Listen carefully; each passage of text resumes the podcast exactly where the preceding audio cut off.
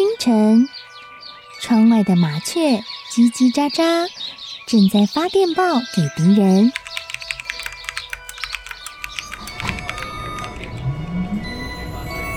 地底下的地铁，像敌人养的蛇，到处巡逻。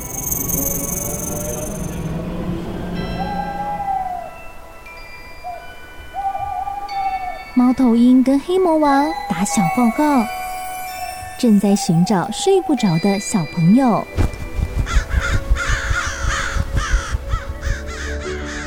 铅笔是对抗邪恶势力的宝剑。黑魔王，你出来！书包是最坚固的盾牌。小狗是最有勇气的士兵。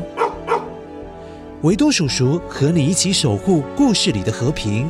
你是英勇的骑士，你是机智的公主。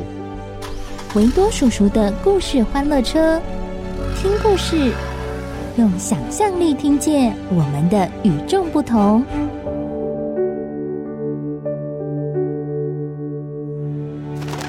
啊啊！维多叔叔，新年快乐！快要到新年了耶！小乌鸦，你也新年快乐哦！对呀。只要熬过十二月三十号那一晚，新年就会到来哦。啊，可是维多叔叔，为什么除夕夜一定要守岁呀？不能够太早睡。对耶，为什么呢？乖乖，你有想过这个问题吗？好了，不卖关子了，马上来告诉你哦。啊啊，要听故事了。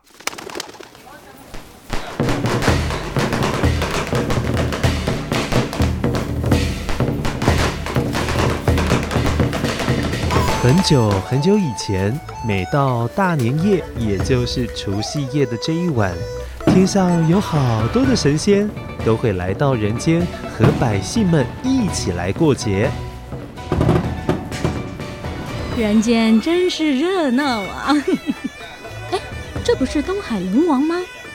东海龙王，今年风调雨顺，您可是很努力照顾老百姓们啊！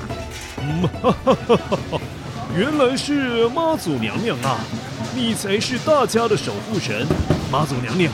你看那里有舞龙舞狮，不如我们一同前去凑个热闹，如何？好啊，千里眼、顺风耳也一起来吧。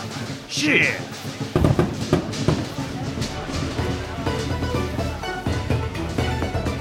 维多叔叔除了有看到玉皇大帝哦。观世音菩萨，还有妈祖、龙王等等。嗯，在众多神仙当中，有个神仙，他最特别了，他叫独角仙。哦，不是昆虫的那种独角仙哦，昆虫的那种独角仙，角是呃头上长出角的那个角，但是这个独角仙呢，它是手脚的脚。独角仙呢，不喜欢到街上去凑热闹，他反而是会到每户人家去做客。与其说是做客，不如说是他到家家户户去偷偷看哦，谁除夕夜没有守岁，就在床上睡着了，那也就是他要恶作剧的好时机哦。偷偷睡着了，我要来搔搔他的鼻子，让他打喷嚏。阿嚏！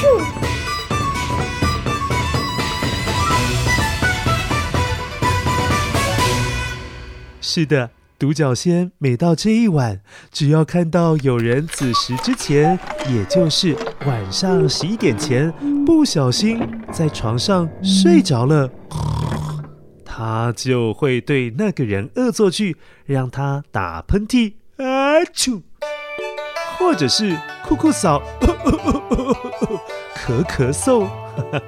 后来的人们因为害怕被独角仙恶作剧。每到大年夜的时候，都不敢在子时之前就睡觉。可是有很多的乖乖都是乖宝宝啊，没有办法熬夜太晚睡觉，但是又怕独角仙会捉弄他，就不到床上去睡了，干脆就睡在爸爸妈妈的怀里，又或者是椅子上、沙发上面，让独角仙十一点前在床边等不到。那这样独角仙就没戏唱啦，他就会离开了。哈，真是无聊，都没有人在床上不小心睡着了。哼，我要去找千里眼顺风耳，到街上玩了啦，不理你们了啦。后来的人们才会流传，守岁一定要守到晚上的十一点，才能够避开独角仙的捉弄。只是吃完年夜饭要撑到晚上的十一点哦，那还有一大半时间耶。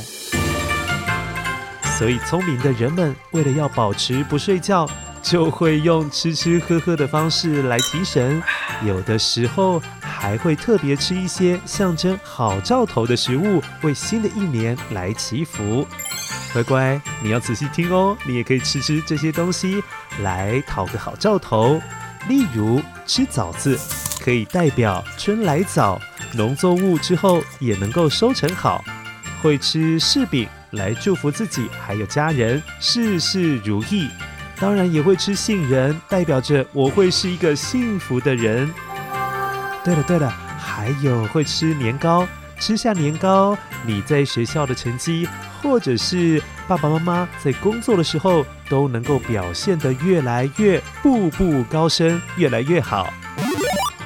但其实乖乖，维多叔叔想要偷偷跟你说，维多叔叔很糗哎，好多次都不小心没有到十一点哦，就睡着了，也没有遇到独角仙。所以我想，现在独角仙应该都会是去跟其他神明们一起到街上去玩了啦。